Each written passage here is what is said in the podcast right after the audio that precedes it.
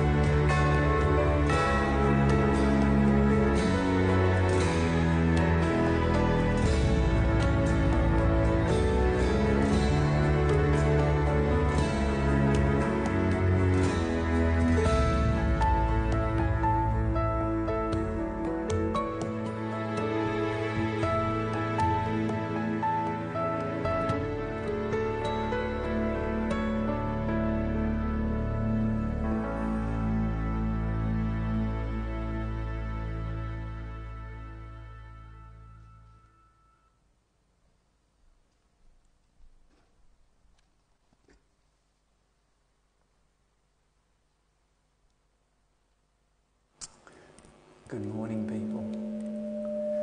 Let it come down a bit. Good morning, everyone. Uh, if you're new with us this morning, my name's Kurt. I'm the minister of St Matt's. It's a pleasure having you along this morning. We're going to be looking at that part of. Oops. I'll go this other one.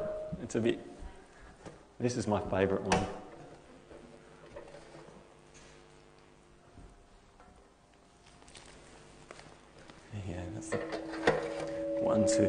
Just uh, turn it down a bit, mate. That's it. All right, we're going to be looking at that incredible part, that incredible story of Jesus, Mark's account of Jesus' life, his death. Uh, and we're going to be talking specifically about the question of suffering today and this weekend, reflecting on how the cross speaks to this issue of suffering and the resurrection. So let me pray and let's ask God to speak to us. Father God, we just want to praise you and thank you for this morning. Uh, you promise that this old story of Jesus, this account of his death, has something to say to us now. You promise that you speak now, and we ask that you do it to us, that each of us, wherever we're up to in our lives, would hear a word from you. And we pray in Jesus' name, Amen. Well, we do live in an incredible country. Um, so good, don't we, that often you feel like you have no reason to complain. Uh, you feel like a bit of a whinger. You have a bad day and you start whinging to someone in your life and you think to yourself, oh, I can't really do this because you look on the news and you think other people have it so hard. But as good as Australia might be, as good as Botany might be, uh, there are points in life where life is, is a struggle, isn't it? It's, it's, it's, it's significant struggle. As a pastor, I regularly spend time with people who each day is effectively just survival mode. You know, you get into survival mode where you're just trouncing through life, just trying to get to the next day and the next day and the next hour and the next minute. Whether it's long term sickness, whether it's chronic pain, whether it's grief, whether it's trauma, whether it's loss, whether it's deep regret over something that's happened in the past. I know if I sat down with each one of you this morning and had a hot cross bun with you and had a cup of tea, uh, that inevitably we would hit something where, if you're really honest with me, uh, you're really struggling with. You hit some pain in your life or pain in the lives of the people that you know. And so, this question, I want to ask the question uh, this Easter, I want to ask the question Does Easter make a difference to that? Does Easter make a difference to the sufferings in our lives? Um, because I feel like if it doesn't, then, then it's really not taking life as it truly is. If, it, if Easter really only works for us when life's going well, then I think the majority of our lives will get completely missed. And so this morning, does Christian faith make a difference to our suffering? Does God help us in our suffering? Because what I've found is for a lot of people, the idea of God actually, sorry, the, their suffering actually turns them away from the idea of God. I used to work for a man uh, who was a paraplegic. And When he was 20 years old, uh, he, he hurt his neck um, and as a consequence, he ended up in a wheelchair. Uh, and I would go every Saturday to help him mow his lawns and wash his car and, and help with his family, kind of a home care thing. I'd just become a Christian, and um, I remember sharing the news with him, and he, I remember him looking me in the eye and saying, If God's really there, if God's really good, then why am I stuck like this? Why am I in this chair? And I remember just being taken aback, you know. I mean, he was asking this fundamental question how could a good God allow suffering? The reality is, for lots and lots of people, this is an issue that is a def- it, it prevents belief in God. And maybe that's you this morning. Maybe it's your suffering, maybe it's the suffering of the people around you. But the idea of belief in God in light of that not only seems illogical, but it just seems almost impossible. How could a good God allow suffering? Well, this morning I, want to take you through some reflections of how Easter actually speaks to that question of how a good God could allow suffering. And we're going to do two, two things. Firstly, we're going to talk about the logic of suffering. And secondly, we're going to look at what Good Friday has to say about suffering. So, firstly, the logic of suffering. What I find is when people in the midst of suffering, when they're going through the, through the real hard, difficult days of it, they don't actually ask philosophical questions about it. they don't sit back and say, Oh, I wonder what this tells me about the nature of reality and who God is. They're not asking that question. I find when people are going through the heart of suffering, if, if if, if they do engage in God, it's usually just to say, God, I hate you. God, if you're there, I don't want to know you. But oftentimes afterwards, after you go through the crucible of suffering, the real pain of it, you can come to a place where you start to ask the philosophical questions. And it's the philosophical question that's put forward in this book by a bloke called Jay Mackie. He says this If a good and powerful God exists, he would not allow pointless evil. But because there is much unjustifiable, pointless evil in the world, the traditional good and powerful God could not exist. So it sounds logical, doesn't it? If, if a good God exists, he wouldn't allow pointless evil. There's pointless evil, there can't be a good God. Sounds logical, but you need to take a closer look what he says there. He says here, notice he says here, he would not allow pointless evil. And later on, he says, much evil is pointless. Now, what he's saying there is that not all evil and suffering, not all suffering is pointless.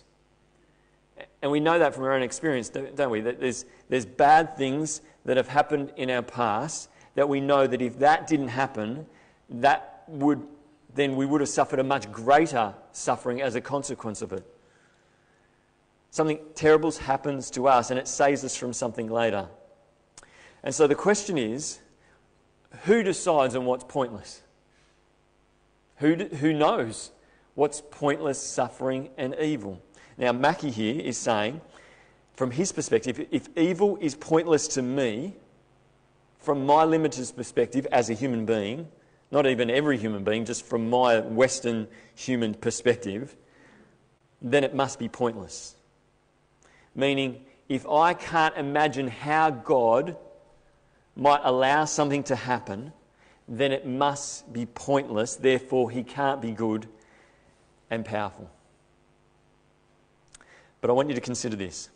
If it's true, what the Bible puts forward of God, if God is powerful enough to restrain evil, even though our world is so big and, and it's so vast, if He's powerful enough to create the universe and sustain the universe, then is it not also possible there might be a point to suffering that we don't understand? Is it not also possible there might be a point to suffering that's beyond us? What? I think, yes, you've got to assume there is that possibility. Yes, it is still possible that suffering exists and yet God could be good. But to be honest, that's for a lot of people not enough. Suffering people don't just want philosophical possibilities that God is good and all powerful that, they, that what they are going through possibly has a point to it.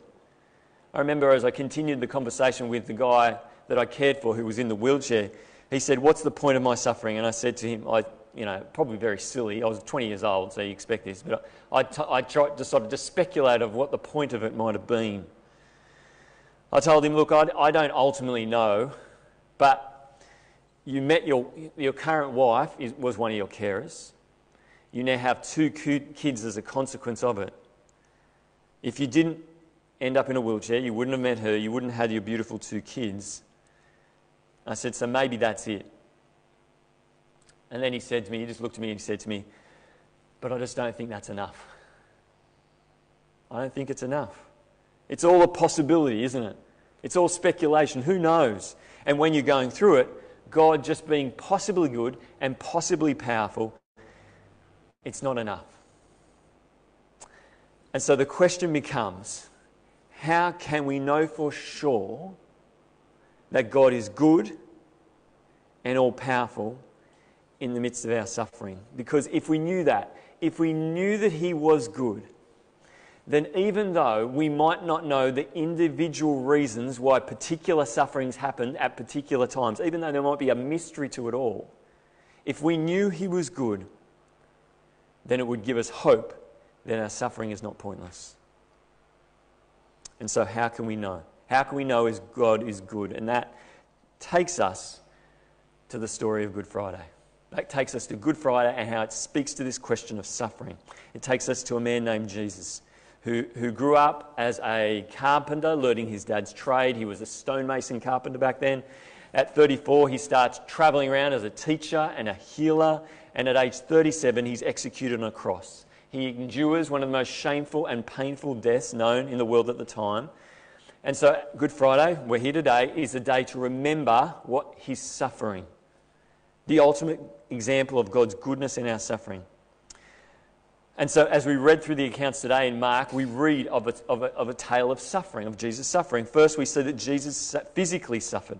Uh, Mark's account is going to be up on the screen. Chapter 15, verse 15, verse 19, it says, So Pilate, wishing to satisfy the crowd, released for them Barabbas and having scourged Jesus, he delivered him to be crucified. Now, I'm not sure if you know what scourging is and what the practice was back then. Uh, it, it's pictured graphically in that movie years ago, The Passion of the Christ. It's that idea where, that um, Roman centurions who were experts in torture created this uh, sort of whip, that a large leather whip, and within the whip at the end had hooks and, and bits of bone and rocks. And so what they would do is they would put uh, the person they were torturing down on, on a, a, stone and tie them down, and then they'd get this big whip and they'd whip their back so that the, the, the hooks and the, and the bone and the, and, the, um, and the rocks would rip into the flesh um, to, to put the person through excruciating pain. Verse 16 And the soldiers led him away inside the palace, that is the governor's headquarters, and they called together the whole battalion, and they clothed him in a purple cloak, and twisting together a crown of thorns, they put it on him. So he's had his flesh ripped off his back. He's now been placed a crown of thorns on his head, blood running down his face.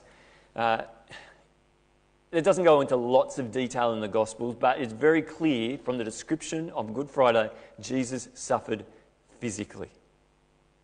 Secondly, he also suffered socially. So, verse 18. And they began to salute him, Hail, King of the Jews! And they were striking his head with a reed and spitting on him and kneeling down in homage to him. And when they had mocked him, they stripped him of the purple cloak and put his own clothes on him, and they led him out to crucify him. And so, what are they doing him?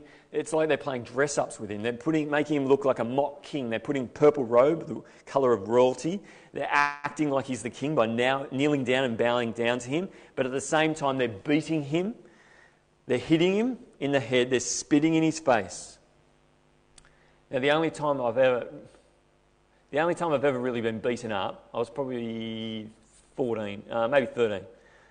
Maybe, yeah, 13 and uh, I annoyed this guy, older bloke, he lived up the road. And so he grabbed my head and he rammed it into the ground and just rubbed it into the gravel on the ground. And I remember when I got home, I was crying, I was really upset, but it wasn't because of the physical pain. Uh, it was the shame of being beaten. Yeah, I don't know if you've ever experienced that. It's just this feeling of shame, like you're completely, like someone has used their power to crush you. I felt worthless. Jesus, as he went before his torturers, was beaten, he was spat upon, he was mocked, he was abused, but he was shamed. He was mistreated. He, was, he suffered socially. See, if you were there on Good Friday, you would have seen the physical torture, you would have seen the social isolation and the social ridicule, and perhaps you would have been shocked. But the most excruciating suffering Jesus endured that day couldn't actually be seen. This is the thing, it couldn't actually be seen. And this is the third thing we see Jesus suffered spiritually. Verse 33, it says, When the sixth hour had come, there was darkness over the whole land until the ninth hour. And at the ninth hour, Jesus cried with a loud voice, Eloi, Eloi, lema sabachthani, which means, My God, my God, why have you forsaken me? See, Jesus throughout his life made the extraordinary claim that no other Jewish teacher made. The Jews believed there was one God, all right, and his name was Yahweh. Jesus claimed he was that one God. So in John chapter 10, Jesus is questioned by the Jewish leaders and he says to them, verse 30, he says, I and the Father are one. The Father talking about God. Now, the reaction from the Jews, verse 31. The Jews picked up stones again to stone him. Jesus answered them, I've shown you many good works from the Father. From which of them are you going to stone me? The Jews answered him, It is not for a good work that we're going to stone you, but for blasphemy, because you, being a man, make yourself God. So the Jews understood what Jesus was claiming. Jesus claimed to be God. But on the cross, something really confusing happens.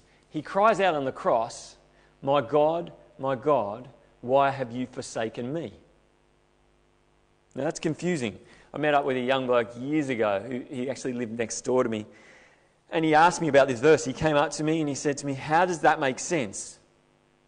If Jesus says he is God, then why, as he's on the cross, is he talking to God? Like, if he's God, then he talking, is he talking to himself? How does that make any sense? And it's actually a very good question. How can Jesus be God and yet speak to God? And it actually takes us to the heart of Jesus' suffering on the cross. See, as you read through the account of Jesus' life, Jesus actually did, he actually did something that no other Jew, Jewish teacher did. He actually called God his Father. Now, that was a term for God that the Jewish people never used. No one called God their Father except for Jesus. And so, as that relationship is described and explained in the Bible, it's the idea that God is not just one lonely God with a big beard up in the sky, that the God of the Bible is one God made up of three persons God the Father, God the Son, and God the Holy Spirit. And so, what Jesus made the claim in is that he claimed that he was God the Son become man, continuing to be in perfect relationship with his loving Father in heaven. So it's one God, three persons of that one God. Like a, it's in a, sect, in a sense, God is a perfect relationship of love. And so Jesus, as he lived throughout his life, claimed that he was God the Son in perfect relationship with his heavenly Father. But as he hung on the cross there, Jesus cries out to his Father my God, my God, why have you forsaken me? See what's happening there? What happened on the cross was when Jesus was there, he became what God his Father hated most. He became in that moment, he took upon himself all of our sin. Now, sin sometimes a very ambiguous word in our culture. For some people, it just means doing a bad thing occasionally, like a mistake. For some, it's like the really bad things that people do that make them go to prison. The way the Bible defines sin is simply this it's rejecting God as God in order to be God yourself. It's saying to God, God, I don't want you to be the boss of my life. I want to run my own life my own way. It's ignoring God. It's not thanking Him. It's rejecting His place in your life and it leads to selfish actions, selfish thoughts, self centered realities where you abuse power, people. It's the reason why our world suffers. The reason why our world suffers is because we rejected the true God and his good way for living in the world, and we've decided we're the boss of this world, and I've decided I'm the boss, and Manuel's decided, and Caleb's decided, and everyone here's decided, and we're kind of trying to be God over each other and crushing each other, and it's and our whole world's busted. And that's how sin breaks our world. But as Jesus hangs on that cross, he takes upon himself all of our sin, all of our rejection of God.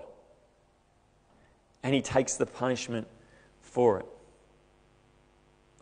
And in that moment, God the Father, because he is a good God and he can't allow sin to continue without judging it, he takes his, out his punishment on his son. And so what he endures, Jesus, is being cut off from his loving, from the Father's loving presence. He was forsaken.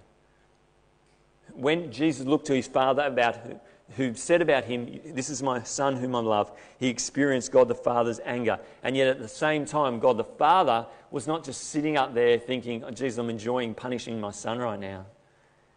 It was as if the Father had tears in his eyes as he takes out his righteous anger on his Son instead of us. You see, what was happening on the cross was this God, Father and Son, was taking into their own very relationship the sin and suffering of the world. It's like their relationship swallowed up the pain, the evil, the sin that was ours on the cross. God the Son chose to be endure being cut off from the Father. God the Father chose to endure suffering, uh, cutting off his beloved Son. And so, in that sense, God swallowed up our sin. God swallowed up our suffering. Why? Well, He did it to end our suffering.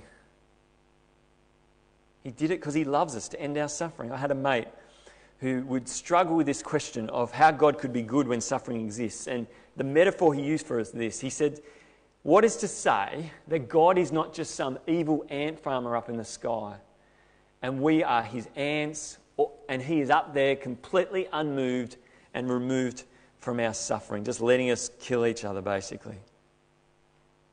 And when we're suffering, we can feel like that, can't we? We can feel like God, if there is one, is not good. He's just an evil ant farmer. But Good Friday says this it says that the ant farmer became an ant. The ant farmer became an ant. God became man to swallow up the suffering and pain and sin of our world into his very own relationship because he loves us. Because he loves us. See, Good Friday says God's goodness is not just a possibility. God is good. He came and swallowed up the suffering of this world. And one day, like Eleanor said in the video, He will come back again to restore this world perfectly. And in this in between time, although we don't know the exact answers of why we suffer, you know, I'm not going to be able to sit down with you and you tell me exact thing in your life and I'm going to say, oh, well, that's the reason why it happened. I'm not going to be able to say that to you, but I can tell you what the answer is not. The answer is not because God is evil. God has proved he is good and all powerful at the cross. God suffered for you and he suffered for me. We worship a God who suffers, a God who has entered into our pain and suffering and so this morning, if you are a person who is suffering, I'm not sure where you're up to in your life, if you're a person who is going through it at the moment, know this. Good Friday offers more than just a possibility. It's not just a philosophical possibility. It is the ultimate demonstration that God is good and that He loves you. He loves you. If this, uh, this passage today, this conversation today has has hit a nerve and you're working through some stuff and you'd love to chat to someone, then I'd love to chat with you uh, this morning uh, and pray with you and encourage you any way I can. Uh, we are a church that embraces anyone who is going through struggle and want to encourage them wherever they're up to. So please come and have a chat to me. Let me pray. Father God, we thank you that you show us, even in the midst of, the, of our suffering, even when we don't know exactly why it's happening, even when it's a struggle, that you are good and you show it by sending your son Jesus to die for us, to, to take into your very relationship between Father and Son the brokenness of this world, the sin that we have done, and the suffering that we cause. We thank you that we cannot walk away from the cross thinking anything other than you are a God who loves us who is good.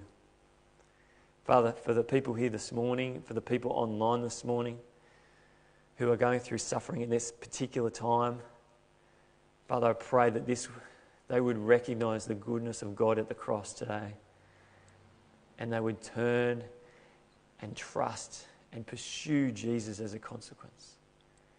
And we pray in His name. Amen.